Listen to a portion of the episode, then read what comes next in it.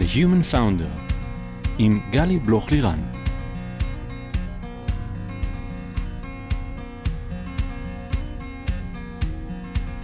היי, כאן גלי בלוך-לירן, וברוכים הבאים ל-The Human Founder, הפודקאסט שבו מדברים על ההיבטים המנטליים של המסע היזמי. כולם מדברים על ה roller coaster שכרוך בלהיות יזם ואולי גם משקיע, משהו שכמטאפורה מדמה את ה sequence של מניה דיפרסיה. איך מרגישים היי מטורף כשהמחקר שלי מתקבל אה, במקום ראשון בעולם? ואיך חווים לואו חזק כשאת אה, מצליחה לייצר קהילה של 20 אלף אנשים שרוצים לשמוע ממך ופתאום דורשים ממך לסגור אותה. והמקום הזה, חוסר הוודאות הזה, הצורך לשמור על עצמנו כל הזמן, ברמת ניהול עצמי גבוהה, אנרגיה גבוהה ועם חוסן מנטלי להתמודד עם הכל, זה ממש לא פשוט. בכל פרק אני אשוחח עם יזמים, משקיעים, יועצים, פסיכולוגים, במטרה לתת מקום ללייר הנוסף הזה, שפחות מדברים אותו בקול רם, ההיבט המנטלי שמלווה את הדרך היזמית, וגם אשתף עצות וכלים שיסייעו לכם לייצר פוקוס, בהירות וחוסן מנטלי, כדי להיות יזמים מאוזנים שטוב להם. היום איתי כאן דוקטור שירלי הרשקו. אהלן שירלי, ואיזה כיף שאת כאן. אהלן, ממש כיף, תודה. איזה אהלן מגניב, ואיזה קול רדיופוני, מה זה? תודה, תודה. שירלי, את מומחית בהפרעות קשב וארגון זמן, מרצה וחוקרת באוניברסיטה העברית, כותבת טור בהארץ ובעלת החברה אנשי הקשב לאבחון והדרכה. את גם יוצרת הפודקאסט הקהילה בפייסבוק ומחברת הספר כולם בשם אנשי הקשב. והסיבה שככה שמחתי שאת באה היום, זה כי הדבר הזה בעצם כל כך כל כך נפוץ בקרבנו, ובטח ובטח באוכלוסיות היזמים והמשקיעים ואנשי הטק, ועל זה למעשה אנחנו הולכות uh, לדבר היום, לעומק, על כל מה שקשור A to Z, להפרעה, ההפרעות הללו, הללו מה, מה זה בכלל אומר, איך, מה עושים איתן, מה ההשפעה שלהן על הסביבה שלנו, על סביבת עבודה, על האנשים שסביבנו, על עצמנו. Uh, זהו, אז זה ככה, זה בכלל בגדול, ותודה שבאת. מעולה, מצפה. אז אולי נתחיל בקודם כל שתעשי לנו קצת, תתני לנו ידע ותיישרי לנו קו על מה שאנחנו יודעים ומה שאנחנו חושבים שאנחנו יודעים, אבל אנחנו לא יודעים מה זה בכלל הפרעות קשב ככה בצורה של דוקטורית. יאללה. יאללה.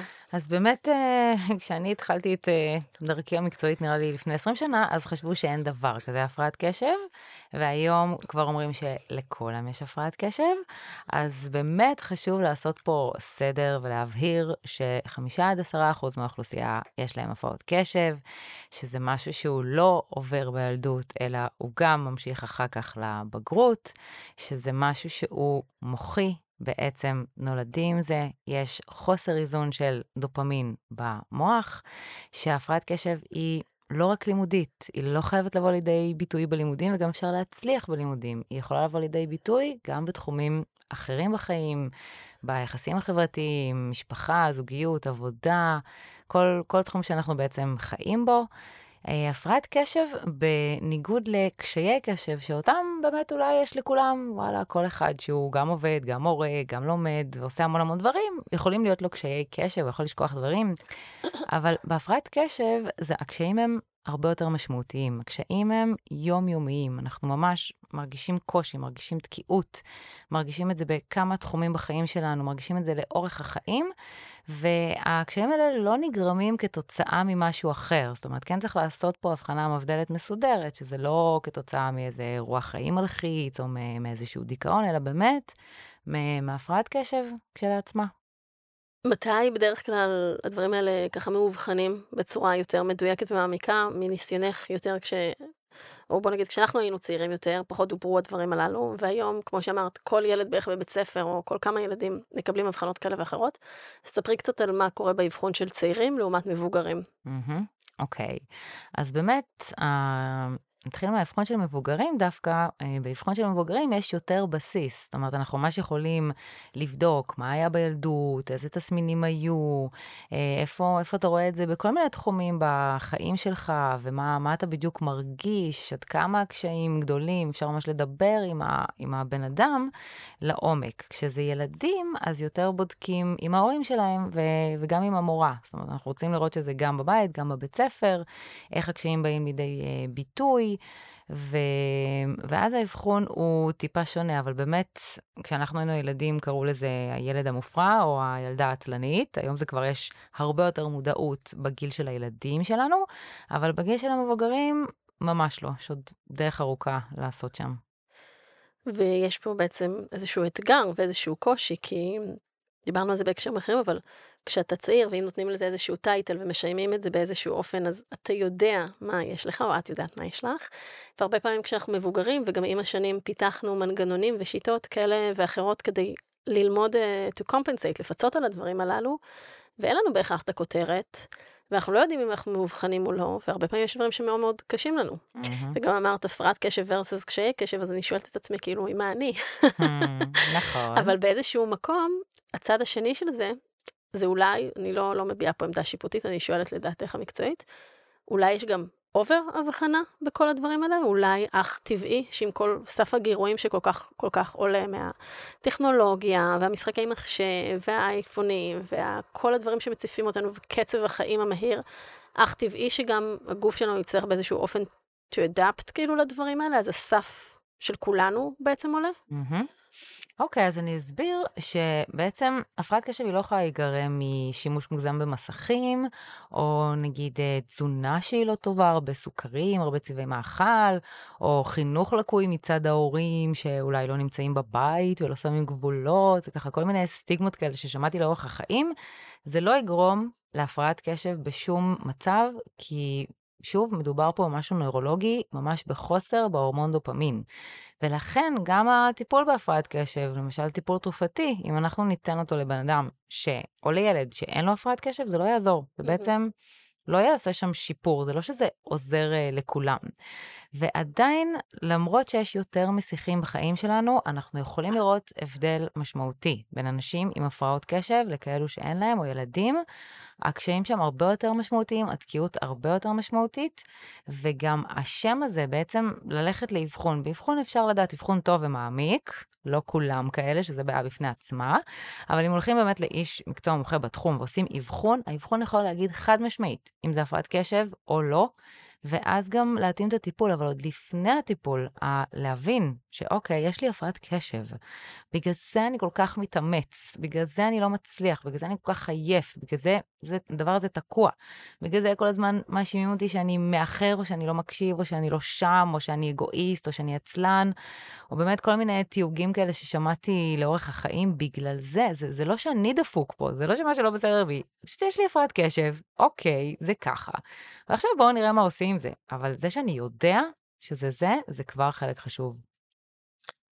אז באמת, עצם היכולת לשיים את מה שעובר לנו, ובאמת לדעת, הנה, זה, זה אותה הגדרה, לא במקום של להגדיר את עצמנו, זה לא אני, יש לי איזושהי הפרעה שהיא, זה הדבר הזה, אלה המאפיינים שלה וככה זה משפיע על החיים שלנו, באמת מאוד מאוד עוזר לאיך להתנהל עם זה.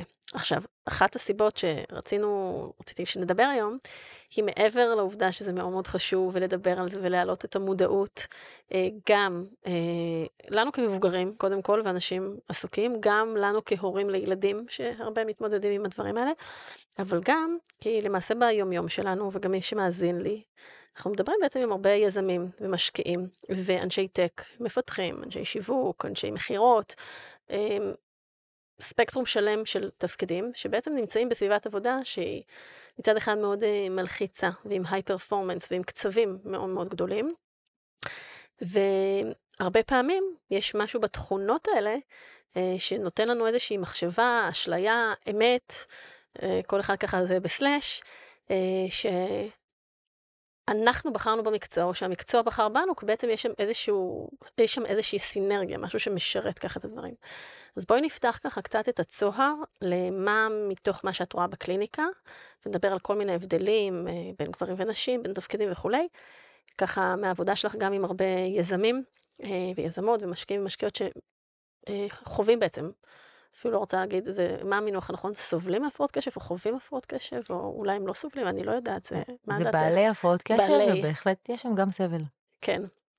אז אה, כן, אז, אז מה את רואה שם באמת בהקשר של אנשים שעובדים בסביבות עבודה מלחיצות כאלה, כמו סטארט-אפים וכולי, ששונה, או לא שונה, תכף תאירי את עינינו, אה, אל מול האוכלוסייה האחרת. אוקיי.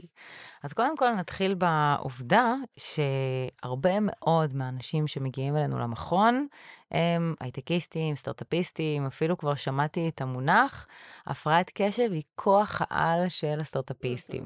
וזה נכון, כי בואו נתחיל מהדברים החיוביים קצת. בהפרעת קשב יש שם גם קושי, יש שם גם סבל, יש שם גם הפרעה, אבל יש שם גם דברים מדהימים, יש שם חשיבה יצירתית ברמות גבוהות מאוד, אה, ממש חשיבה ייחודית, מחוץ לקופסה, הרבה פעמים קוראים לזה מוח ייחודי, רעיונות מדליקים שמאיפה חשבת עליהם, איפה הוצאת אותם, אה, המון סקרנות, המון מקוריות, ספונטניות, כיפיות, אנרגיה, אמביציה, גם היחסים הבין-אישיים הרבה פעמים הם, אה, הם מאוד טובים, אז יש שם המון דברים שהולכים בול. עם סגנון העבודה, זה גם דינמיות, אז מעולה.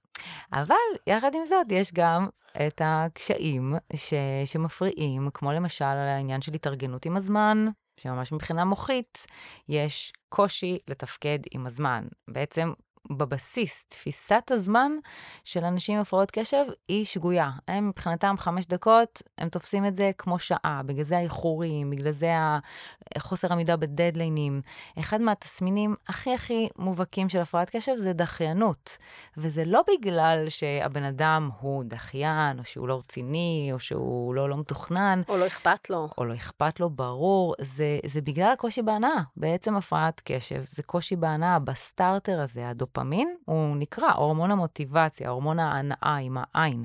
ומאוד קשה להתחיל את, ה, את הפעולה, את הדבר, להתמיד בו לאורך זמן וגם לסיים אותו אחר כך. אז כל הדבר הזה גורם לדחיינות, גורם לקושי בעמידה בדדליינים וגם המון המון לחץ. הם הרבה יותר בלחץ מכל הסגנון חיים הזה, וגם הרבה יותר, וכאן אני עוברת קצת יותר הבדלים של גברים מול נשים. אבל רגע, רגע, תכף, לפני שאת עוברת להבדלים בין גברים ונשים. כי מה שאמרת, קודם כל זה, זה מרתק וזה מאוד מאוד חשוב uh, to recognize it. Mm-hmm.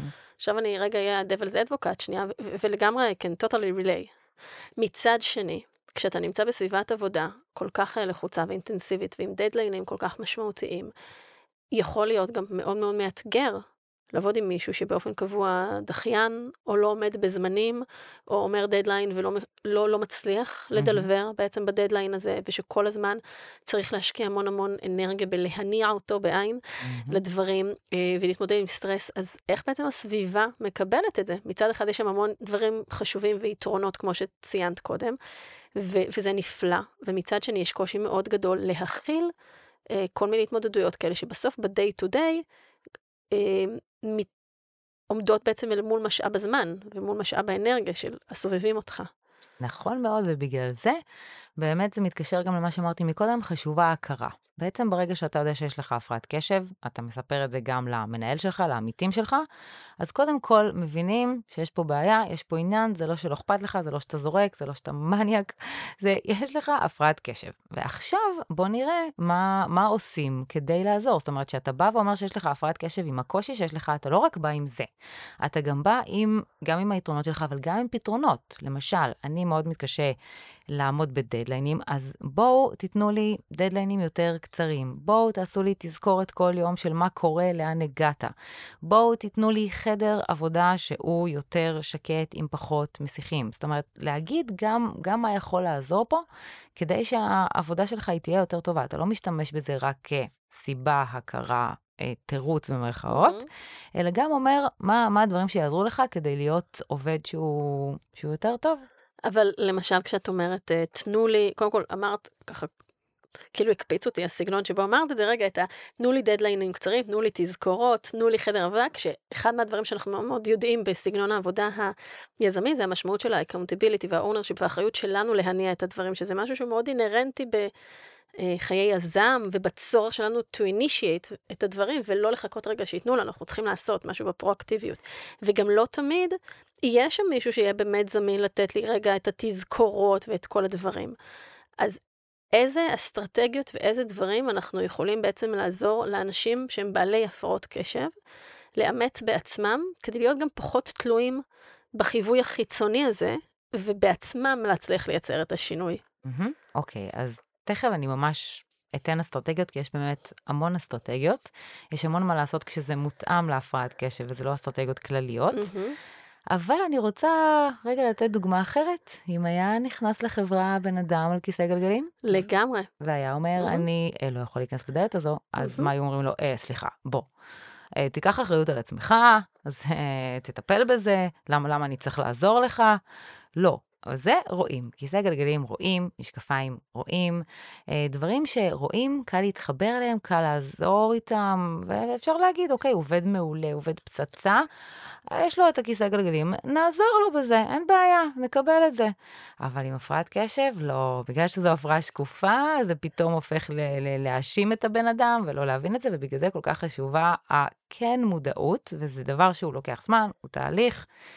אז זה, אז זה יש דבר פה ראשון. מסר באמת מאוד מאוד חשוב על המשמעות של המודעות והחינוך שוק, שככל שנהיה יותר ערניים לזה, אה, ונכיר קצת איך זה נראה, אז יהיה לנו גם כמנהלים וגם כקולגות, אה, וגם כמשקיעים, את היכולת כבר להיות, אה, לזהות את זה נכון. יותר בקלות, וגם לפעמים, תגידי לי את, אבל גם לפעמים לא כולם מרגישים בנוח ישר לבוא ולהגיד את זה, יש אנשים שירגישו מבוכה סביב זה, ייקח להם יותר זמן להיפתח. אה, כדי לבוא ולשים את זה על השולחן, אז ככל שאנחנו קצת נהיה יותר רגישים ונראה את הדברים האלה, נוכל ככה להושיט יד ולאפשר סביבה שהיא יותר אה, מאפשרת, כל אחד שם את התיק שלו, ואיך אנחנו עובדים עכשיו עם הדבר הזה. נכון, את יודעת, בדיוק סיפרה לי מישהי מאובחנת, שהיא ביום הראשון בעבודה, אז המנהלת צוות באה ואמרה, תקשיבו, אם למישהו פה יש בעיה, באמת איזושהי בעיה, שיבוא ויגיד לי מראש, אנחנו נעזור, אנחנו נטפל, אבל אל תבואו עם הפרעות קשב, לכולם יש את זה. וואו, התחרפנתי מלשמוע את זה. אה, זה לא פייר. אז כן, קודם כל מודעות, זו הסיבה שגם באתי לכאן, לפודקאסט הזה, זו הסיבה שאני גם מעבירה הרצאות בארגונים, גם להפרעות קשב, גם על ארגון זמן, כדי שיבינו וייתנו כלים ויקבלו, זה כל כך תורם לארגון, כי באמת האנשים האלו הם מתנה. הם באמת מתנה, הם... אני, אני עובדת איתם כבר 20 שנה, אני כבר בקושי יכולה לדבר עם בן אדם שאין לו הפרעת קשב, כי הם כל כך מעניינים, כל כך יצירתיים.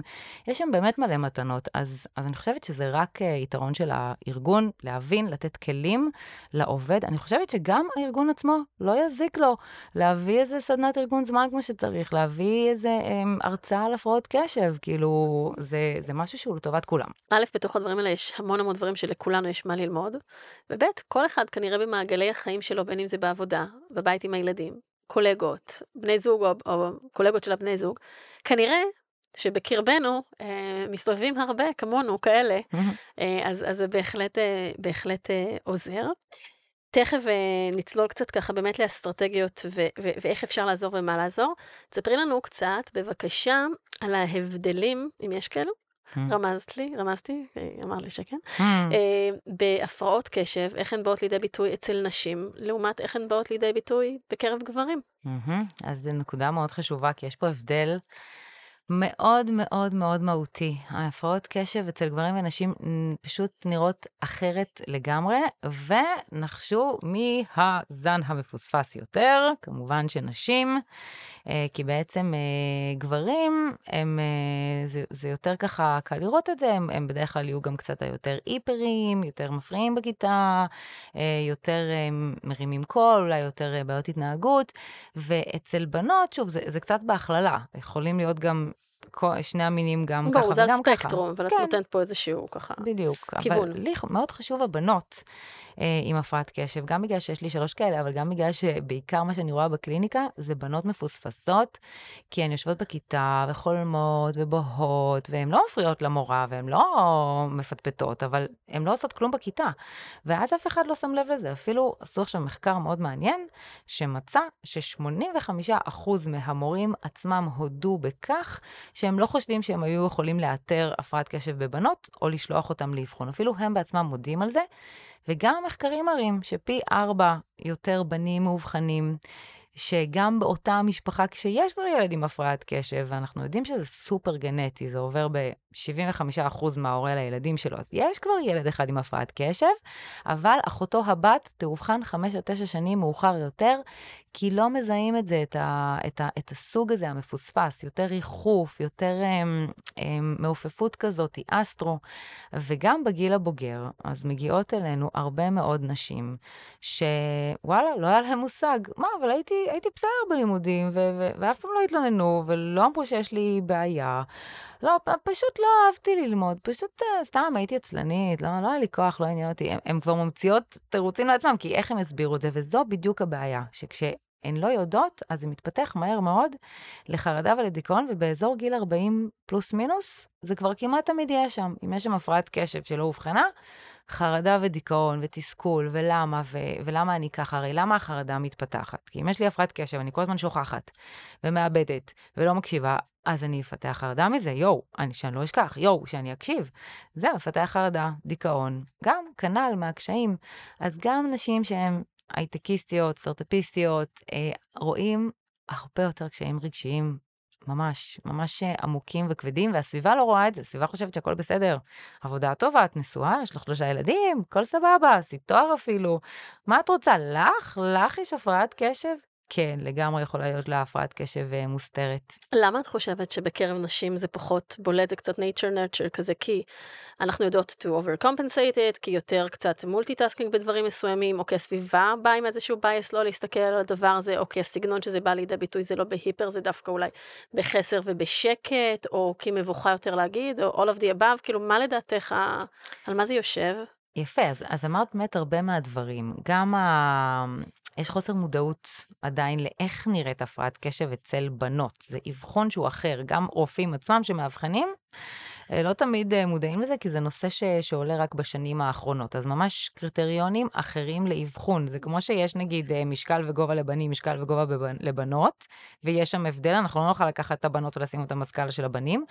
אז אותו דבר בהפרעת קשב, אנחנו לא יכולים לקחת את הבנות ולשים אותן בסקאלה של הבנים, וכרגע יש רק את הסקאלה של הבנים. זאת אומרת, אין היום הפרעות, אין היום אבחון להפרעות קשב בקרב נשים שנוסה ואובחן ופותח על נשים? אז כבר יש. אז כבר כן יש? אבל צריך להיות באמת מאוד מעודכן במחקרים, בהתפתחויות, וזה לא דבר שתמיד uh, קורה.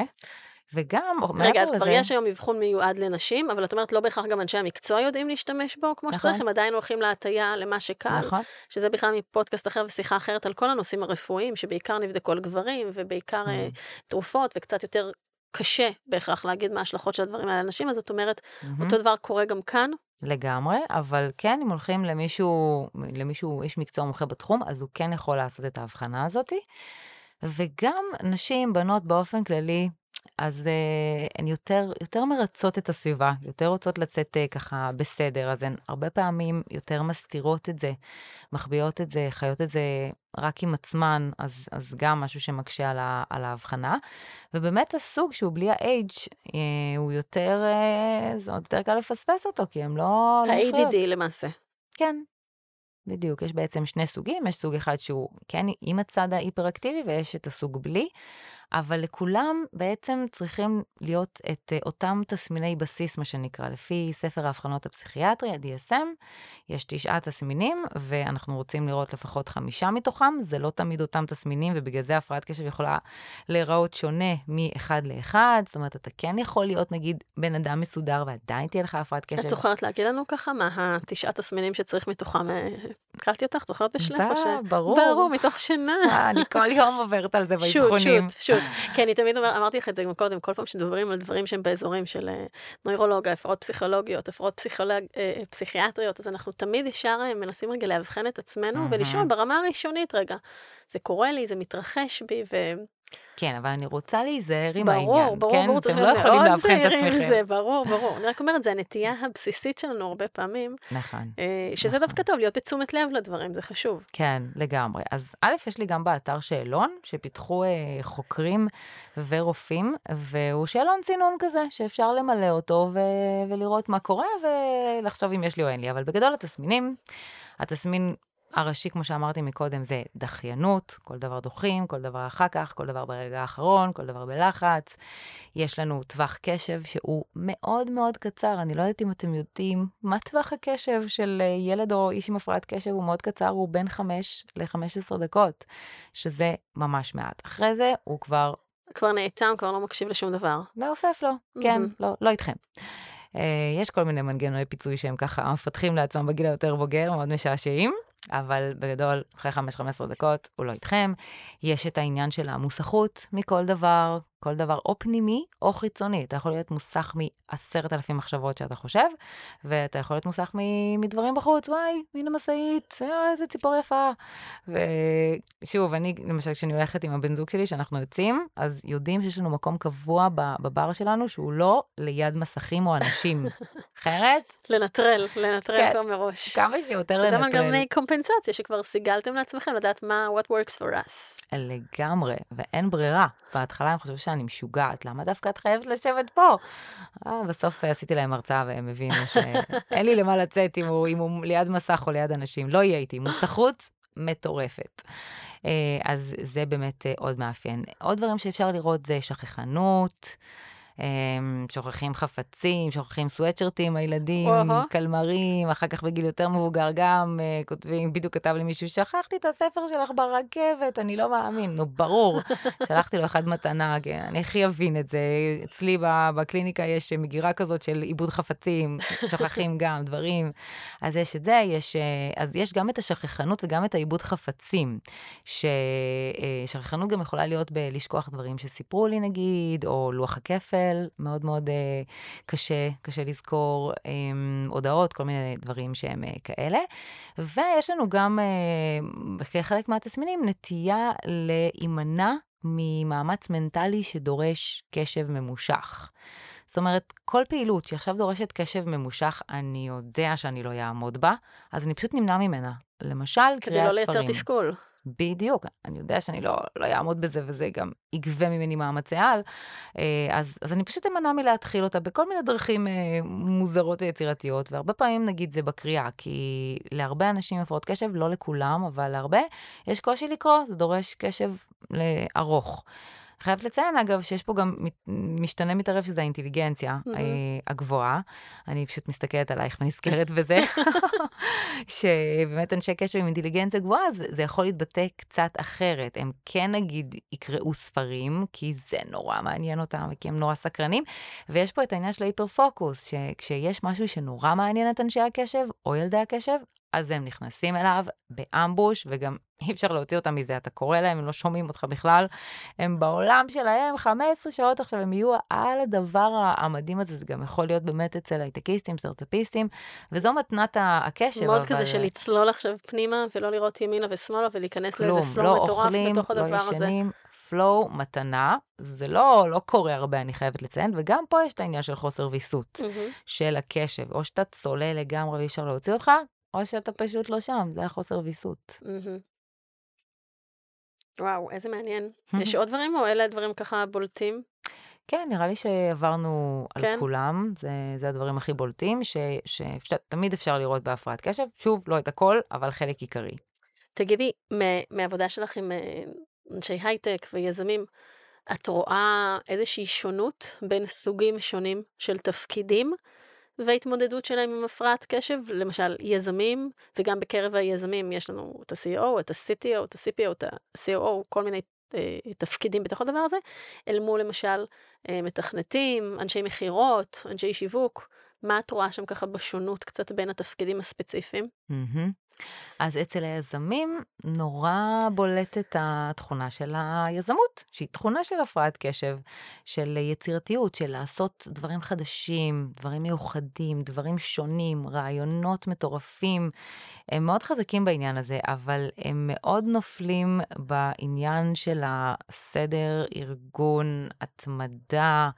אה, תכנון, בקרה, זאת אומרת, כל מה שקשור לתפקודים ניהוליים, לסדר ארגון, הם יכולים ליפול שם, ובאמת הזכרנו את זה מקודם, על העניין של uh, עזרה מבחוץ. Mm-hmm. ובגלל זה, אני תמיד אומרת, גם אם העבודה, המנהל לא נותנים את זה, למרות שלדעתי, שוב, צריך לתת את זה, זה לטובת הארגון גם, אז לקחת מישהו אחר מבחוץ, ש, שיעזור לך. טיפה צוללת uh, לעניין של uh, אסטרטגיות, כן. אבל תכף נגיע לזה. אני אוסיף על זה, שבהקשר הזה שאת אומרת, וגם ככה מניסיון עם הרבה יזמים שאני מכירה מקרוב, אז, אז זה באמת מאוד נכון, וכשסובלים שם מהפרעות קשב וריכוז, אז באמת יש אה, לצד כל היצירתיות והכריזמה והבולטות וכולי, והרעיונות המטורפים, גם אה, קושי באמת לנהל את הזמן ואת כל המשימות ואת כל הסדר, ואז הרבה פעמים יש לצורך העניין אה, Chief of Staff, או Executive Assistant, או מישהו שבאמת עוזר מאוד מאוד לתכלל את הדבר הזה, שזה נהדר, וזה אותו מישהו מבחוץ שאת אומרת. ודבר שני זה באמת לייצר Systems, Systems שעובדים מבחינת flows, מבחינת איך לנהל את המשימות שלנו, מבחינת תהליכים, מי אחראי על כל דבר, דלגציה למי עושים וכולי. הצד השני של זה, זה שזה שסידרנו, אה, אה, אה, לפחות ככה אני פוגשת את זה בפרקטיקה, בסדר? זה שיש לנו כל מיני מנגנונים לאיך לנהל את זה, זה לא אומר שהיא רגשית, אנחנו תמיד מרגישים ביטחון שהדברים באמת קורים. ואז הרבה פעמים אנחנו גם באובר, אה, נגיד רגע אפילו מציקים על משהו, או שואלים עוד פעם, או מוודאים כל הזמן, כי אנחנו בקצב ואנחנו צריכים שהכל יקרה נורא נורא מהר, ואנשים אחרים שהם לא סובלים מהפרעות הקשב ומתנהלים באופן רגיל, לא תמיד יודעים להבין למה אנחנו כל הזמן מוודאים אותם למעשה במקום הזה. שאצלם זה נובע מאיזשהו חוסר ביטחון ומאותה הפרעה נוירולוגית למעשה, והאנשים האחרים חווים את זה לפעמים כאיזושהי אה, דריכה על, ה, על האוטוריטה שלהם, או כניסה בעצם לאזורים שהם לא שלהם, או over וידוא, או חוסר אה, לסמוך, או חוסר ביטחון. ויש פה פער שמאוד בעדינות צריך אה, לעזור לגשר אותו ולאפשר לכל אחד להבין מאיזה מקומות כל אחד מגיע, mm-hmm. כדי שיבינו את המקור ממש, של הדבר הזה. נכון, אני ממש ממש ממש מסכימה. באמת חוזר לנושא המודעות והדיבור, שיכול להרים ולהפיל כל עסק, אני חושבת. אז זה ככה בקרב יזמים, מה את רואה עוד מסוגי תפקידים אחרים בהקשרים mm-hmm. של הפרעות קשב? אז באמת נגיד אה, תפקידים כמו אה, מתכנת, שאני הרבה פעמים רואה שזה אנשים ש... הם אומרים לי, אני צולל לעולם הזה, וזהו, אף אחד לא יכול לדבר איתי. אנשים שככה נהנים מהתפקיד שלהם, מאותה עבודה ספציפית שלהם, אז באמת הם, הם יכולים לצלול אליה ולעשות אותה בלי שאף אחד יפריע להם, ידבר איתם, ו- והם שם. אבל כן חשוב, זה גם משהו שאני רואה הרבה פעמים בסוגי העבודה האלה, זה, זה באמת איפה אתה עובד, זה נורא קריטי להם. יש אנשים שהם נגיד נפלו בקורונה מהעבודה מהבית, ויש אנשים שהם יכולים רק לעבוד מהבית, וגם כאן אני חושבת שמאוד צריך ללכת לקראת, שאם אנחנו ניתקע באיזה מקום מסוים שלא מותאם סביבתית, אז, אז זה פשוט יפיל שם את כל התפקיד, זה בעצם לא יאפשר להיכנס ל-overflow הזה שאנחנו רוצים לראות. ובנקודה הזו אני, אני גם אוסיף, בתור מי שעובדת עם המנכ"לים בדרך כלל, או עם ה-C-Level שלה, שבעצם מתחתם יש המון המון עובדים, כמה זה חשוב שתשאלו ותשאלנה את העובדים שלכם, מה יכול לעזור לכם להיות יותר אפקטיביים, להצליח לייצר יותר בפחות זמן, בצורה שהיא נעימה לכם יותר וכולי. היום יש ככה חוסר, אה, חוסר האחדה, חוסר תמימות דעים, המון המון מחשבות, איך נכון לעבוד, היברידי, לא היברידי, רק מעבודה, רק מהזה, לשלב פה, לשלב ככה, הכל רימוט, כאילו באמת יש המון המון דעות ומגוון דברים. וצריך גם להבין שלכל אחד יכול להיות, זאת אומרת, יש אולי את המיינסטרים, אבל יש אנשים שהם כדי להיות ב...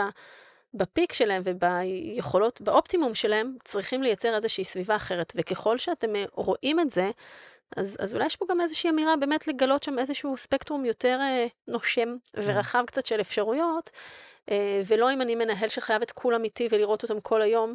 ואם אתה רואה שיש לך מישהו שמתמודד עם הפרעת קשב והוא נהדר והוא טאלנט ואתה רוצה לשמר אותו, אז באמת לגלות יותר את הגמישות הזאת, ואולי יותר צריך את הימים מהבית, ואולי הוא צריך יותר את העבודות במקטעים מקוצרים יותר ופחות כך שמשהו מאוד מאוד ארוך. ו- ואנחנו לפעמים יכולים לפספס תוצרים מדהימים, כי אנחנו לא מספיק ערים לדבר הזה. ממש, בדיוק ככה. קול. Cool. עכשיו, בואי נדבר קצת על מה קורה ששוב, זה נכון לא רק ליזמים או לאנשי הייטק, זה נכון באופן כללי.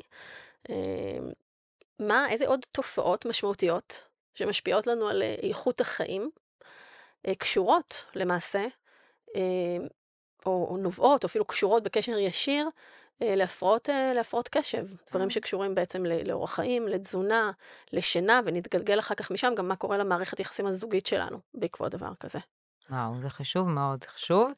כי ממש לא מודעים לזה. מהמם. שוב, חושבים שהפרעת קשב זה קשור ללימודים, ולא מודעים לאיזה מקומות היא נכנסת ומחרבת. אז קודם כל, תזונה, זה נושא של הדוקטורט שלי, אה, מאוד מאוד אה, בליבי. אה, לרוב השאלה היא האם תזונה יכולה לגרום להפרעת קשב, אבל לא, כמו שאמרנו, היא מולדת ומוחית, אבל הקשר ההפוך הוא זה שקיים. הפרעת קשב חד משמעית גורמת לדפוסי אכילה שהם לא טובים, לא בריאים, הרבה יותר אה, אימ- אימפולסיביים, אנשים שלא אוכלים כל היום, נגיד, ופתאום מגיעים הביתה, טורפים את כל המקרר, שוכחים לאכול במהלך היום, פתאום נזכרים. או אנשים שהם מנשנשים כל היום, כל היום, בלי, בלי לשים לב בכלל, ופשוט מנשנשים. פעם אה, סיפרה לי מישהי שהיא אה, אכלה בטעות את האוכל של הכלב שלה, היה על ה- על השיש, פשוט לא שמה לב, נשנשה פשוט אותו היא הייתה למשל. בהפרעת קשב, הקשב שלה לא היה שכתוב זה. קט, דוקס. פשוט לקחה ונשנשה את זה, ואז הילדים שלה, מה את עושה? ויותר מזה, נשלשתי. כן, בדיוק. ויותר מזה, יש פי שתיים סיכון להשמנה, שזה כבר אה, יותר בעייתי, גם ככה אנחנו במגפה עולמית בנושא ל- ל- ההשמנה. לכל הנושא של האוביסיטי, אז באמת רואים את הקשר בין הפרעות קשב לאיך הן גורמות להשמנת יתר. כן, כן, פי שתיים סיכון, ולהפרעות אכילה, במיוחד מהסוג של האכילת יתר, בולימיה, בינג' איטינג, מהמם. אז זה פי ארבע סיכוי, שזה כבר ממש גבוה, ו, ובעצם כל הדפוסי אכילה האלה, גם אם אין לך, זאת אומרת, גם אם אין את העניין של השמנה או הפרעות אכילה, האכילה עצמה היא פחות בריאה, זאת אומרת, משיכה יותר למאכלים שהם פחות בריאים, מהמם. חטיפים, ממתקים, הם אוכלים הרבה פחות פירות וירקות, זה ממש משהו שמצאתי במחקר שלי, וכל זה למרות שיש להם מודעות, בדיוק מהמם. השבוע פרסמתי מאמר על זה. מהמם. יש מודעות, אוקיי, גם אל תטחנו להם, הם בראש, הם מהמם. יודעים מה בריא. לאכול, הם יודעים שהם לא אוכלים בריא, זה לא העניין של מודעות, זו הבחירה הטבעית שלהם. זה ההתנהלות, זה, זה החוסר קשב לאוכל, זה האימפולסיביות לאוכל, אה, זה משהו שממש התנהלותי, ו, אבל אפשר, אפשר ממש לעזור שם.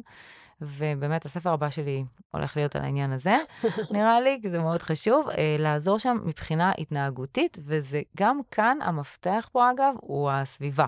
במקום מודעות, תאכל את זה, זה התפריט שלך, שאין שום סיכוי בעולם שבן אדם יוכל לשמור על תפריט, נו באמת. אה, זה לשנות את הסביבה, זה לשנות את המקרר, זה לשנות... בדיוק, לדאוג שבבית יהיו דברים שהם יותר בריאים, ו-to eliminate דברים שהם ככה פחות, אה, פחות עושים ממש, את יודעת, שכל, זה גם יכול להיות, תגידי לי ככה מהניסיון שלך, שבאמצעות הדבר הזה, שדווקא הגיעו אולי על רקע אה, בעיות באכילה, בעצם ב reverse engineering, וכשחקרת את הגורמים ומה קורה, יכול להיות שככה בעצם עלו על כל מיני הפרעות קשב, שאותו בן אדם אה, התמודד עם זה? זאת אומרת שהוא בא עם הפרעות אכילה, ואז כן. בעצם הבינו שיש לו הפרעות קשב. זה גם יכול להיות, אגב, בניתוחים בריאטריים היום מחייבים לבדוק את הנושא של הפרעת קשב לפני אוקיי, הניתוח, זה בדיוק קשור. כי גילו שאם יש לך הפרעת קשב, אתה לא מטופל ועשית ניתוח בריאטרי, 0 אחוז להצלחה הצלחה. לאורך טווח. אין, אין למה לעשות את זה בכלל. ואני חושבת ש... זאת אומרת, זהו, הייתי ב- יותר בהקשר של, ה... של הסביבה. אז למשל, אה, עכשיו, שבוע שעבר יעצתי לזוג הורים, והם אומרים לי, תקשיבי, אנחנו השארנו את העוגת ביסקוויטים במקרר, חזרנו הביתה, מה זה? הילדה חיסלה את כל העוגה. אז אמרתי להם, נכון, זה אשמתכם, מה אתם משאירים עוגת ביסקוויטים במקרר? ואז כזה, לא, אבל מה, גם אנחנו רוצים, מה, אי אפשר להשאיר עוגת ביסקוויטים? לא. אי אפשר עם הפרעת קשב, כמו שלא תשאירו אה, בקבוק יין למישהו שהוא אלכוהוליסט, אל תשאירו עוגת ביסקוויטים במקרר מול הפרצוף של הילדה עם ההפרעת קשב. אז למשל, אפשר גם לחתוך לכמה קוביות, נכון. לצורך העניין, ולשים את זה גם בפריזר. נכון, להשאיר קצת, להשאיר איזשהו, את יודעת, עוד ברייר כזה. נכון. כי צריך להפשיר. לגמרי. לא תמיד יש לנו כוח להפשיר. וגם, את יודעת בכלל איך הגעתי לכל הנושא הזה של הדוקטורט? נו. אה, זה, זה גם, שוב, בגלל הבן זוג שלי, שהוא כל הזמן אכל חומוס ופיתות כשהוא בא הביתה, ויום אחד, הוא, פתאום אני רואה אותו לא אוכל את החומוס והפיתות, אוכל ממה שאני בישלתי, סוף סוף. ואז גיליתי שפשוט החומוס היה מוחבא כזה במקרר, הוא לא ראה הוא אותו. לא ראה אותו. ואז התחלתי להחביא אותו בכוונה, את החומוס. מה פתאום יש חומוס? אתה פשוט לא מצאת אותו, זה לא שאני... לא. כן, אפילו לא דיברנו על זה. הוא פשוט לא ראה אותו בעיניים שלו. ברגע שהוא לא ראה, הוא ראה משהו אחר, הוא פשוט אכל אותו. וזה זה דבר שצריך אה, לעבוד עליו, וגם גם מבוגרים, כאילו להכין לכם נגיד מראש את חמשת ארוחות הצהריים לשבוע הקרוב. אל תסמכו על זה שיבוא לכם לחתוך סלט פתאום באמצע היום. אתם תאכלו מה שאתם רואים. אז, אז זה דבר שאפשר לעשות בעניין של התזונה. אבל לא רק בתזונה יש לנו בעיות, יש לנו גם בעיות בשינה, בשינה למשל, 75% מהאנשים או ילדים עם הפרעות קשב סובלים מבעיות בשינה, שזה כמעט כולם. למה אמרת רק נשים או ילדים, אצל גברים זה אחרת? אנשים. אנשים, סליחה, אנשים, אוקיי. כן. אני כן, כבר, את יודעת, אותו רוצה לדעת. אם יש איזה בייס או משהו זה. לא, כאן זה כולם, כמעט כולם סובלים מבעיות שינה, שזה בעיקר הקושי להירדם, וגם כאן זה נוירולוגי. המלטונין הוא פשוט מופרש יותר מאוחר, שזה הורמון השינה, אז מאוד קשה להירדם, הרבה פעמים 1-2 יותר, אפילו שעות יותר מאוחרות, השינה פחות רציפה, הקימה יותר קשה, הם יותר עייפים באופן אה, כללי יכולים להיות, אז יש שם המון אה, בעיות שינה. יש שם, יש פה איזה ביצה ותרנגולת אולי, כי הרבה פעמים, תגידי לי אם זה נכון, כאילו אני רואה את זה, וזה לא יודעת אם זה מדעית נכון, תגידי לי, שהם אה, אה, אה, אנשי לילה, והם מהמם. אוהבים הרבה פעמים לעבוד יותר בלילה, מתעוררים ככה יותר מאוחר, ומתחילים כאילו עד השעות הקטנות של הלילה, ואז קל להם גם יותר ככה ללכת לישון. אז השאלה אם יש פה קצת ביצה ותרנגולת, כי הם כאלה, כי הם לא מצליחים להירדם, ואז הם סיגלו לעצמם את היכולת לעבוד בלילה, או שבאמת, כאילו זה הפוך. מה, מהמם. מה הוביל למה? אז זה גם וגם. קודם כל, יש עדיין את האוכלוסייה ש, שכן אה, יכולה לישון אה, רגיל, אבל יש פה בעצם באמת את שני הדברים. ה- הלילה הוא עם פחות הסחות, הרבה יותר שקט, ואז הם באמת יכולים לעבוד בצורה יותר טובה, אבל אה, לרוב זה יהיה ה- בעצם הגורם הראשון שהם לא יכולים להירדם. שבאמת מבחינה פיזיולוגית הם לא יכולים ללכת לישון ב-10, אבל כאן נגיד יש באמת עוד המלצה ל- לארגונים, למנהלים, כן לתת את הלילה, כן לתת להגיע יותר מאוחר לעבודה. הרבה פעמים הם אומרים לי, גם יש להם גם ככה בעיה של איחורים וקימה בבוקר. אז, אז אני אומרת להם, אז תבקשו מהמנהל להגיע ב-10 או ב-11, ואתם תישארו עד יותר מאוחר. זה, זה לא, לא יעזור לצפות מכם לקום ב-8 בבוקר. שזה באמת מחזיר אותנו לאותה נקודה של הסתכלות קצת יותר אה, הוליסטית וגמישה, וגם אה, לסמוך. לסמוך מהמם. קצת על אנשים שהם כבר מכירים את עצמם בגילים האלה של שנות העבודה, והם יודעים כבר קצת מה יותר טוב להם, hopefully, ומה עוזר להם באמת להיות יותר אפקטיביים, ואיזה מנגנונים הם גם פיתחו לאורך השנים, וקצת להיות יותר קשובים לזה. מהמם, לחלוטין, ממש. אז זה ככה, זה, זה בהקשר של, ה, של השינה למעשה. נכון. ומה אפשר לעשות עם זה? עם השינה? מהמם. קודם כל, גם פה יש טיפול תרופתי של מלטונין, אם אנחנו באמת מגיעים למצבים אה, קשים, כי לא לישון זה, זה בעיה. זה מאוד מאוד קשה לחיות ככה. אה, ודבר שני, יש את מה שנקרא היגיינת שינה, שזה באמת נראה לי פרק שלם רק לעשות על זה, של איזה טקס אתה עושה לפני השינה, איך אתה מסדר את אה, סביבת השינה שלך, כמו שאתם רואים, למה, יש למה פה... קוראים לזה היגיינת שינה? זה המושג פשוט כן? הרפואי, אגב. אוקיי. אה, ויש פה ריטואל כזה בעצם, של לייצר את ה... להיכנס למוד של שינה. כן, כזה. ממש כמו שעושים לתינוקות. אה, בעצם עניינים שהם סביבתיים והרגלים, זה מאוד עוזר לאנשי הקשב. פחות עניין רגשי. זאת אומרת, הרבה פעמים אני רואה שמפילים את זה על העניין של הרגש. אתה לא עושה את המשימה כי אתה מפחד מהצלחה, מפחד מכישלון. לא, בהפרעת קשב זה לא עניין רגשי, וזה לא משנה מה ההורים שלך עשו לך או לא עשו לך כשהיית ילד. זה, זה באמת, יש פה דברים נוירולוגיים, יש פה דברים סביבתיים שאנחנו יכולים לעשות בהם שינוי, ו, וכבר נראה שיפור. ממש, כנ"ל גם לגבי כל הנושאים, גם, גם זוגיות, גם זמן, הכל. בואי נדבר קצת על משהו מאוד מאוד חשוב ו- ומאוד מעניין גם. מה למעשה קורה בתוך מערכת יחסים זוגית? זה יכול להיות uh, זוג צעיר, זוג down the road, זה יכול להיות זוג הורים. Uh, מה, וגם בלי קשר למין, דרך אגב, נכון? זה מהמם. לא משנה, גם יכול להיות מאותו המין. מה קורה כשאחד בני, מבני הזוג, שלא לדבר על שניהם, אבל כשאחד מבני הזוג אה, מתמודד למעשה עם הפרעות קשב, ומה ההשפעה של זה על המערכת יחסים הזוגית שהוא חי בתוכה? מהמם. מעולה, שאלה מעולה. קודם כל, דווקא כששני בני הזוג עם הפרעות קשב, אז לפחות הם, יותר קל להם להבין ולדעת. מבינים מה עובר על כל אחד. כן, כי הקושי הראשוני של הבן אדם בלי הפרעת קשב, שהוא לא מבין למה הוא מתנהג ככה, מה זה? למה אתה לא זוכר? למה לא אכפת לך ממני? למה אתה לא מקשיב? איך עוד פעם שכחת? למה אתה מתנהג ככה? אתה בן אדם מבוגר. המון המון האשמות וחוסר הבנה והמון המון ריבים מיותרים. אה, ובאמת ה- גם המחקרים מראים לנו שיש פי שלוש סיכון לגירושין כשיש הפרעת קשב, ויש הרבה יותר אה, בגידות, החלפות בין בני זוג, אה, קשרים שהם יותר קצרים, הרבה פחות סיפוק מהמערכת יחסים הזוגית, ו, וזה ממש קריטי. אני יכולה להגיד באמת שאני לפני 20 שנה, כשהתחלתי את הקשר הזוגי שלי, אז גם אני נזכרת, היו הרבה ריבים והרבה, והרבה חוסר הבנות, אבל אחר כך, כשהבנתי שזה זה, אז זה באמת עושה את כל השינוי, זה מציל, זה מציל קשרים זוגיים. אני ממש רואה את זה כל הזמן, לא מזמן היה לי מאובחן חמוד בן 75. כן, והוא, ואני אומרת לו, אוקיי, למה באת לאבחון? זה ככה שאלה ראשונה, אז הוא אומר לי, אה, בגלל אשתי, אני יצאתי לפנסיה והיא פשוט לא יכולה לסבול אותי. אני חייב הסבר, טיפול להתנהגות שלי, וכן, זה מאוד מאוד עזר להם, גם בגיל 75. אז uh, זו, זו השפעה שלאחד יש ולשני אין, כשלשניהם יש. קל יותר להבין. קל יותר אמרת, להבין, אמרת, אבל... אמרת למעשה נתון, דיברנו עליו קצת קודם, שאם היום אנחנו יודעים שאחד לשניים, שלושה זוגות מתגרשים, זה, זה כרגע מה שקורה במציאות, אז אמרת שאצל אה, אנשים עם הפרעות קשב זה למעשה פי שלוש. מהמם. זאת אומרת, אם אני מבינה אותך נכון, שיש היתכנות מאוד מאוד גבוהה, שכמעט כל מי שסובל מהפרעת, ותקני אותי אם אני לא דייקת, שכמעט כל מי שסובל מהפרעת קשב, יתמודד עם אירוע פחות חיובי, נקרא לזה, זוגי כזה או אחר, ממריבות מאוד קשות, לבגידות, לפרידה, לגירושים, לכל מה שעוד in between בספקטרום הזה, בגלל בעצם המורכבות של ההתמודדות עם הדבר הזה. כן, חד משמעית, נכון. ובאמת. המודעות והטיפול יעשו את ההבדל, הם לגמרי יכולים לעצור את זה.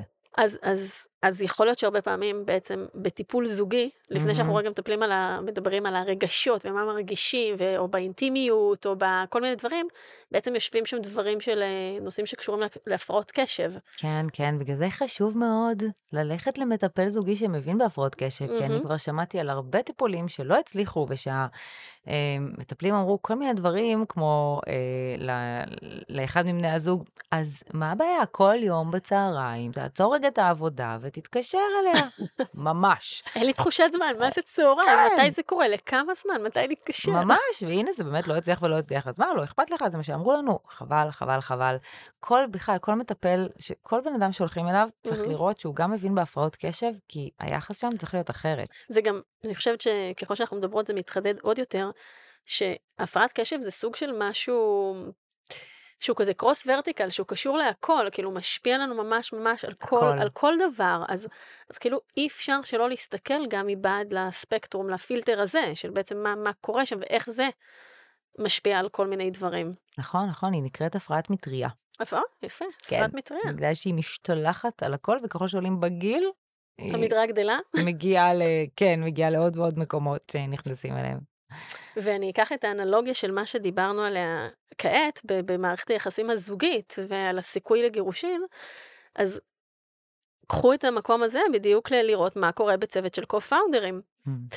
שהרבה מכם, אה, אה, אה, אם אני לא טועה רגע בנתון מה, מהמחקר, אם אני לא טועה, דיברנו אה, על פי שש אה, בעצם בקרב יזמים, אז תחשבו שבתוך הדבר הזה, בתוך כל צוות, יש היתכנות מאוד גבוהה, של למעלה מ-50%, שיש שם לפחות בן אדם אחד שהוא עם הפרעת קשב, מאובחנת או לא מאובחנת, ו...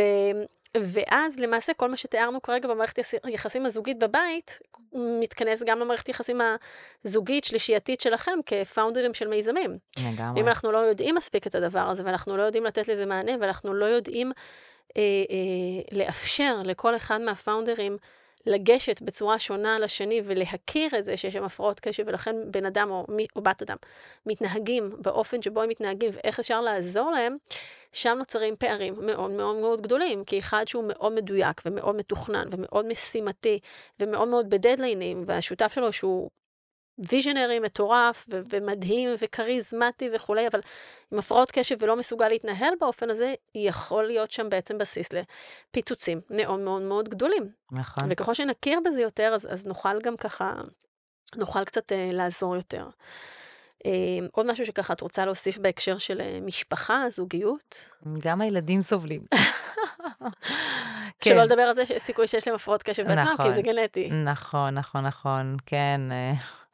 אני זוכרת שגם לפני די הרבה שנים, שהבת שלי הייתה, הגדולה הייתה בת שבע, אז uh, בן זוג שלי פשוט uh, שכח להחזיר אותה ואת כל החברות שלה מחוג בשבע בערב. כאילו, מה חשבתי לעצמי שאמרתי לו את זה בבוקר, ו- וזה אכן? יקרה.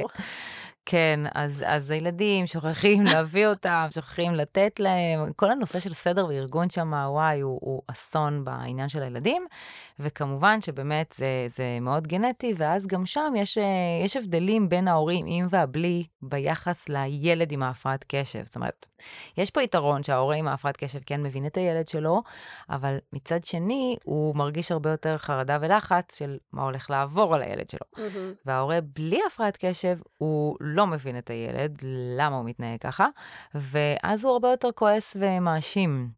אז, אה, אז בעצם התגובות הן אחרות מהורה עם אה, לעומת הורה בלי, וגם כאן, שוב, מודעות, הדרכה, טיפול, עוזרים.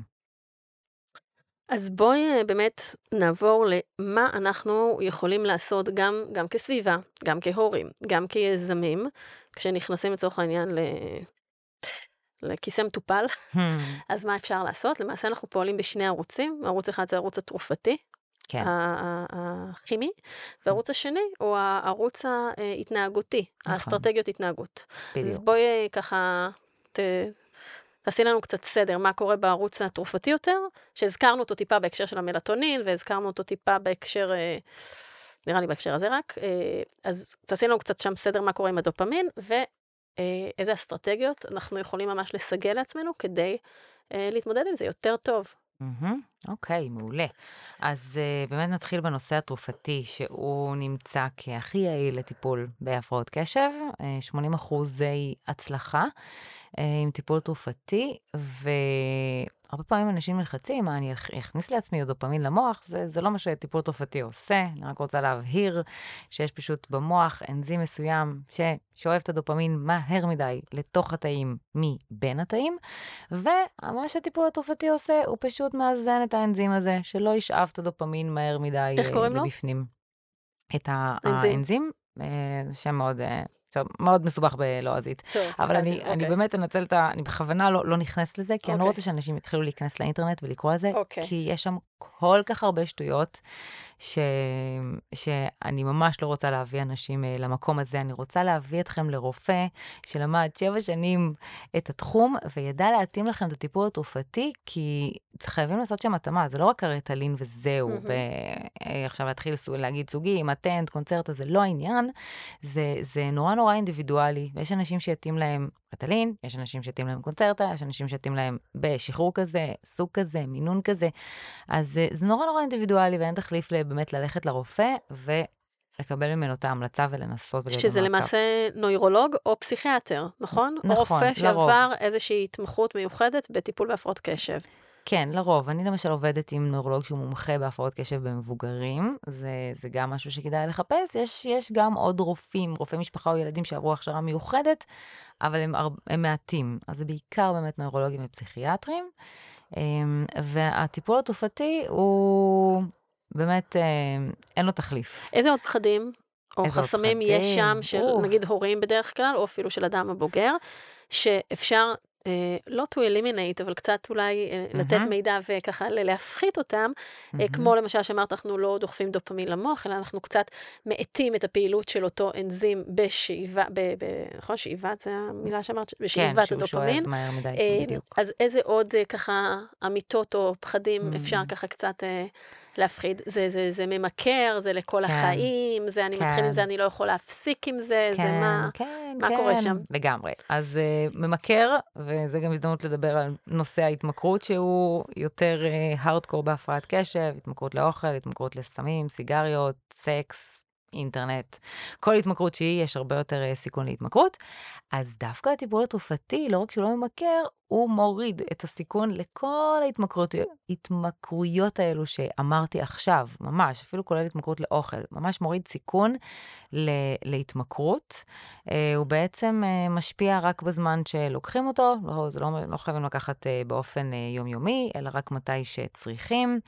אה, נעשו המון המון מחקרים על זה, אה, כולל מי שהנחה אותי בפוסט-דוקטורט, המון המון המון מחקרים, כולם מצאו שאין לזה השלכות ארוכות טווח לא טובות, אמ, שאם במקרה יש תופעות לוואי קשות, אז פשוט צריך לעשות התאמה של הטיפול.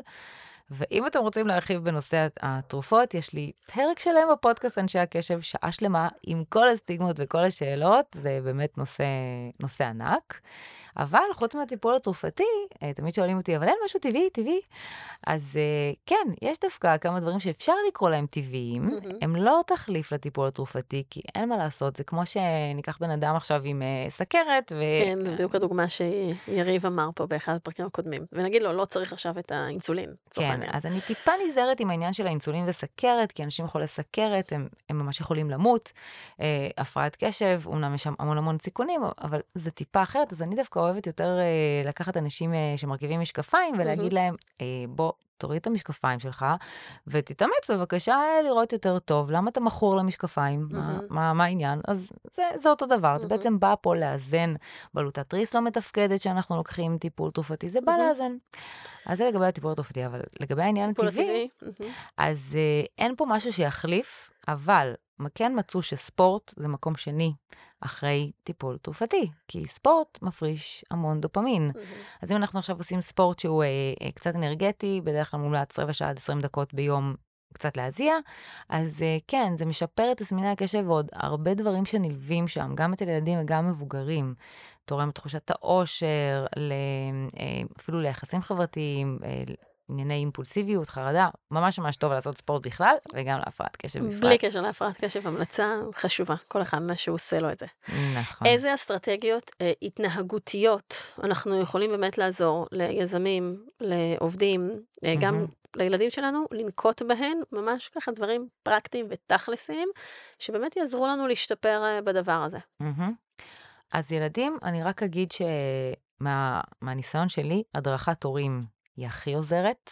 הרבה פעמים מחפשים טיפול לילד, איזה טיפולים יש, CBT, זה. אה, בסוף ההורים הם אלה שנמצאים רוב הזמן עם הילד, ואם הם ידעו מה זה ומה לעשות, אז זה אחד הדברים הכי חזקים עוד לפני הטיפול בילד.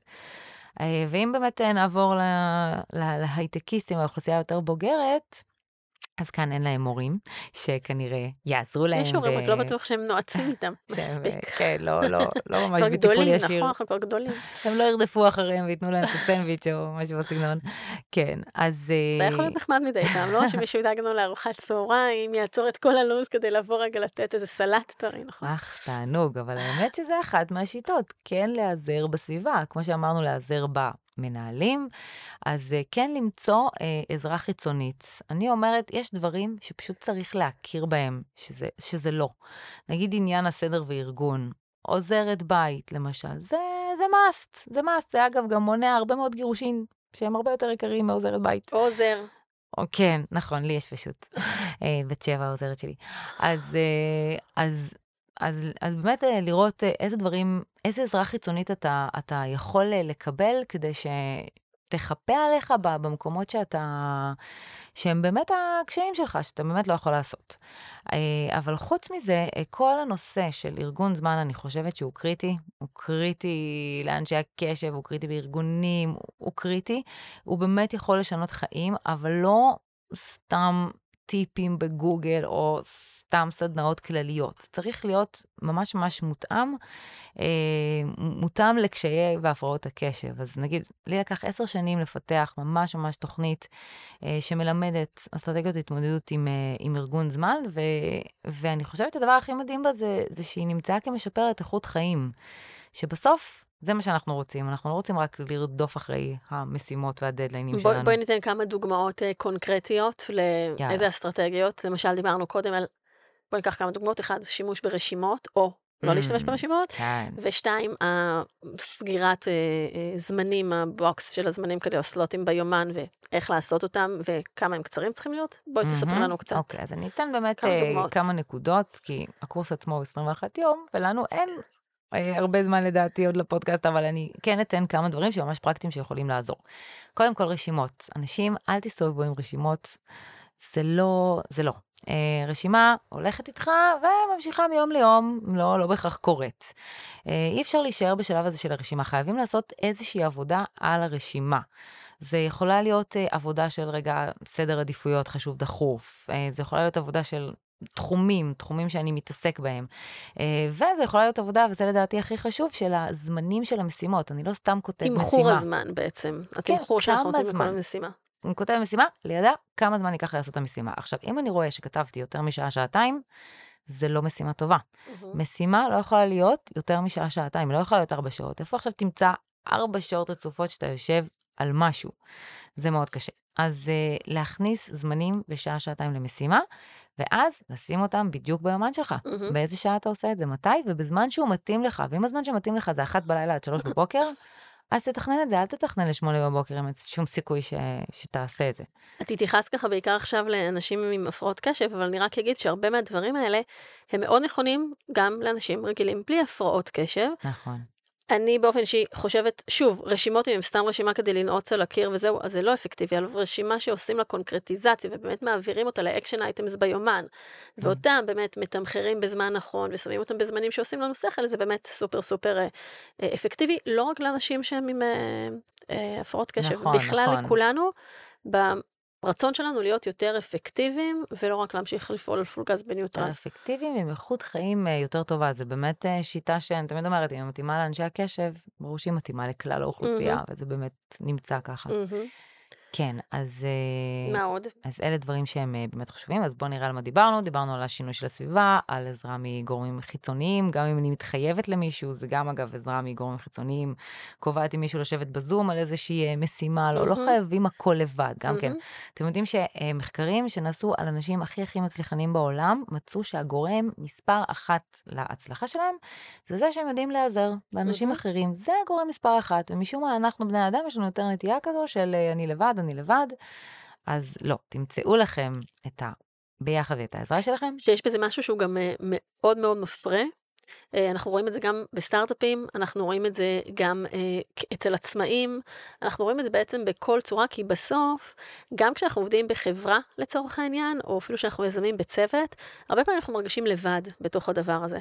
והיכולת שלנו כאילו שנייה לרדת מהעץ שטיפסנו עליו, וכן לבקש, גם אה, להושיט יד לאחר כשהוא צריך, אבל גם בעצמנו לבקש את היד הזו, ולבוא לאיזה brainstorming, הגירוי המחשבתי שנוצר שם, אה, אה, הוא מדהים. דרך אגב, זה לא תמיד ממקום של לרדת מהעץ או כי אנחנו לא רוצים לבקש עזרה, זה לפעמים באמת אילוצים ואנשים מאוד מאוד עסוקים וכולי. לי ממש השבוע היו אה, באמת שתי דוגמאות כאלה שבגלל שרוב הזמן אני עובדת אה, לבד או אל מול הלקוחות שלי, אבל החשיבה הרבה פעמים היא לבד, באמת ככה קבעתי לעצמי שני brainstorming, brainstorming session עם שני אנשים שאני מאוד אוהבת ומעריכה. אה, לגבי איזשהו משהו שקשור לספר, וכאילו בשעה זה היה כל כך אה, אפקטיבי, כל כך כיף, גם מזרים איזשהו משהו חדש. אה, לתוך המערכת, כי את עצמך את מכירה, ואת הכיווני מחשבה שלך את מכירה, ופתאום מספיק שנותנים לך איזשהו משהו קטנצ'יק, הוא זורק אותך ככה כבר להמון המון מקומות, וזה זה מאוד כיף. את הביחד הזה אפשר לייצר בכל סיטואציה. זה גם לא חייב להיות עם אנשים ספציפית מתוך הארגון שלך. זה יכול להיות עם peers, עם קולגות ממקומות אחרים, עם כל מי ש... זה יוצר פה שני דברים, גם עניין ויצירתיות, זה דבר אחד, וגם מחויבות כלשהי. כי כשקבעת עם מישהו, מהמם. אתה מחויב לזמן, אתה מכבד אותו, משתדל, מהמם. מגיע למה שקבעתם וכולי. נכון, ממש, ממש, לגמרי. זה דברים שהם משנים חיים. וספרים. מה עוד? אמ, אוקיי, אז מה, מה עוד אפשר אה, לדבר עליו? אמ, אני חושבת ככה, בזמן שנותר לנו, אני, אני חושבת שיש גם את העניין של ה-80-20 אחוז, מהמם. שאני מאוד אה, אוהבת לדבר עליו, שיש אה, גם נטייה יותר לפרפקציוניזם בהפרעת קשב, אני חייבת לציין. פרפקציוניזם, ל-OCD, וזה זה גורם ככה כל הזמן רצון לעשות את העבודה מושלמת, ואז היא נתקעת והיא לא מסתיימת והיא לא זזה, אז ממש לאמץ את מודל ה-80-20 אחוז. אני לא יודעת אם הוא מוכר, אני יכולה להגיד אותו בקצרה, שבעצם 20 אחוז מהמאמץ והזמן שלך אתה מצליח לעשות 80 אחוז מהעבודה, ואז נותר לך 20 אחוז אחרונים, שאם אתה תרצה לעשות אותם ולהפוך את זה ל-100 אחוז מושלם מושלם מושלם, אז תצטרך להשקיע עוד 80 אחוז מהזמן והמאמץ שלך, והשאלה אם זה שווה. ו- ואם לא, כדאי אה, כן להישאר ב-80 אחוז, שלא דרשו ממך יותר מדי מאמצים. אני תמיד מספרת עליי את הדוגמה, שאת הדוקטורט שלי לגמרי עשיתי בשיטה הזאתי, של ה-80 אחוז, ואם הייתי הולכת על ה-100, כנראה היו היה עובר עשור עד שהייתי מסיימת אותו, וסיימתי אותו נורא נורא מהר, בארבע שנים. אז... אה, אז אה, הזכרתי את זה כבר הרבה פעמים, ואני אחבר את זה, את יודעת, אנחנו, הזכרתי את זה כבר בכמה דוגמאות, על ה-good enough mom והוויניקוד, וזה בדיוק המקום הזה של לדעת איפה לשים את האפורט, ואיך אנחנו מנהלים את כל המשאבים בחיים שלנו, ואם ננסה להיות פשוט 100% בהכל, אז, אז פשוט לא נצליח לנוע ולא נצליח לעשות כל כך הרבה דברים, בטח כאימהות שהן גם עם קריירה, וגם עם ילדים, וגם עם ספרים, וגם mm-hmm. עם פודקאסטים, וגם עם כל מיני דברים, אז, וגם עם לרקוד ולשחות וכזה, אז באמת אה, לראות איפה אנחנו משרטטים, נשים, גברים, לא משנה, איפה אנחנו drawing this line, שזה mm-hmm. זה, זה ממש סבבה, הרבה יותר מסבבה להגיע אליו, ולא תמיד בהכרח חייבים לעשות את האקסטרה מייל הזה, כי המחירים שלו כבר יהיו, יהיו גדולים מדי. בדיוק. יש עוד איזה ככה משהו שאת חושבת שחשוב לציין אותו בהקשר של הפרעות קשב, ש, שלא דיברנו עליו, אה, בקרב אנשים בוגרים יותר, בקרב אה, יזמים, בקרב משקיעים, שגם רואים את זה אצלם? Mm-hmm. אני חושבת שהמסר של אם אתם מרגישים שיש שם איזשהו קושי, אז פשוט תלכו לאבחון. זה, זה יכול ממש לעזור, אני רואה המון פחד מזה, והחששות, ולמה אני צריך, ו... פשוט תעשו את זה בשבילכם. אבחון. כן. ואני כן אגיד, תגיד, את לא חייבת להסכים, תגידי לי מסכימה, אני ככה, את יודעת, מעכלת ומאבדת את הדברים שאת אומרת תוך כדי. אמ, אולי, אולי כשאנחנו בוגרים, ואולי אם יש לנו את היכולת גם באמת לפתח איזה, את, את הסלף שלנו ואת הביטחון שלנו ב, ביכולות שלנו ובמה שאנחנו יודעים, אז אולי גם באיזשהו מקום אה, אפילו אם אנחנו מרגישים את זה, אבל לא בטוחים באמת שזה הדבר, אולי אנחנו גם לא חייבים את הגושפנקה החיצונית הזאת של, היי, יש לך או יש לך הפרעות קשב, אנחנו מבינים שאנחנו אולי איפשהו באזורים האלה, ומסגלים לעצמנו את הפרקטיקות, התנהגות השונות, ולומדים איך לתקשר עם הסביבה באופן שהוא ככה מקדם יותר מדבר הזה, וגם איזשהו מקום קצת של אקספטנס של עצמנו, כאילו של קבלה של, mm-hmm. רגע, זה, זה חלק מהחבילה שלנו, יש בה הרבה דברים מדהימים פחות, או שהדוקטורית להפרעות קשב ודורשת mm-hmm. אבחון, איפה, איפה את? או, זה מה זה לא בשבילי, אבל אני שומעת את זה הרבה. הרבה אנשים אומרים לי, אני כבר הבחנתי את עצמי מהניסיון שלי, mm-hmm. ויש לי כבר הרבה ניסיון באבחון מבוגרים. אני פשוט הבנתי שאין לזה תחליף. אני כבר הבחנתי את עצמי, אני פשוט אלך לטיפול. זה לא משלים את התהליך הרגשי המנטלי שאת גם מדברת עליו, שצריך פה. תמיד יש איזשהו ספק, תמיד זה אולי סתם, אולי עצלן, אולי מפונק, אולי תכונה, אולי לא באמת, אולי לכולם יש. ברגע שאתה הולך לאבחון ורואה את זה מול העיניים, אתה רואה את הגרפים, אתה רואה את ההשפעה של הטיפול התרופתי, אתה, אתה רואה את זה, זה עושה איזה משהו רגשי שהוא כמו קסם, ש, שאין לו תחליף מבחינה רגשית, ו, והוא הבסיס להכל. אני פשוט ראיתי את זה מול העיניים שלי כל, ה, כל השנים. טוב, אז אני צריכה עכשיו לחשוב עם את כולנו, אני צריכה לשלוח עכשיו לאבחון. יש לך בסיס ויש לך גם את הספר שלי, אז... אז אולי אני אקרא, אני לא בטוח, לא אולי, אני בטוח אקרא ונראה נראה מה אני חושבת. אה, בדיוק. אחריו, וואי, שירלי, איזה, איזה כיף היה, ממש ככה, ממש מרתק, אה, קודם כל, ותודה, אביב, על החיבור. אה, וככה באמת הארת את עינינו בהמון דברים מאוד מאוד מאוד חשובים, שאני מקווה ש... ייתנו הרבה ערך אה, להרבה אנשים. אה, תכונני לאינפלציית אה, פניות, אבחונים, tracking ככה ל analytics באתר, הנה אבחון, הנה אבחון, בוא נראה מה קורה עם עצמנו. אז איפה אפשר למצוא אותך למי שככה מחפש? אז באמת יש לי את האתר שלי, דוקטור שירלי הרשקו, אנשי הקשב, ושם יש קישורים להכל, גם לאבחון וטיפול וגם לספרים שלי, יש ספר למבוגרים, יש ספר לילדים, לפודקאסט שלי, לקהילה המקסימה, לכל הדברים דברים שאני עושה ממש אה, קל ומיועד לאנשי הקשב. שלא, שלא יצטרכו לדחות, כן. כדי לא להגיע לדברים האלה, שזה יהיה קל ונהיר. ממש קל. ממש, ממש תודה שבאת. תודה. היה ממש ממש כיף ומעשיר. למאזינים, אנחנו נשים פסיק עד לפרק הבא. ככה אני גם אומרת ליזמים שלי מסשן לסשן. אם נהניתם, אני ממש אשמח שתפיצו את הפודקאסט ליזמים ומשקיעים שאתם מאמינים שיקבלו ממנו ערך. תודה לגולגל קמפוס, שמאפשרים לי להקליט כאן את כל התוכן החשוב הזה. אתם מוזמנים לבקר באתר שלי בגלי-בלוך-לירן.קום ולהשאיר שם את הפרטים שלכם כדי להתעדכן וללמוד עוד על ההיבטים המנטליים של יזמים וגם לעקוב אחרי הפודקאסט שלי, The Human Founder, ואפליקציות הפודקאסטים שלכם. שמים פסיק, ניפגש בפרק הבא.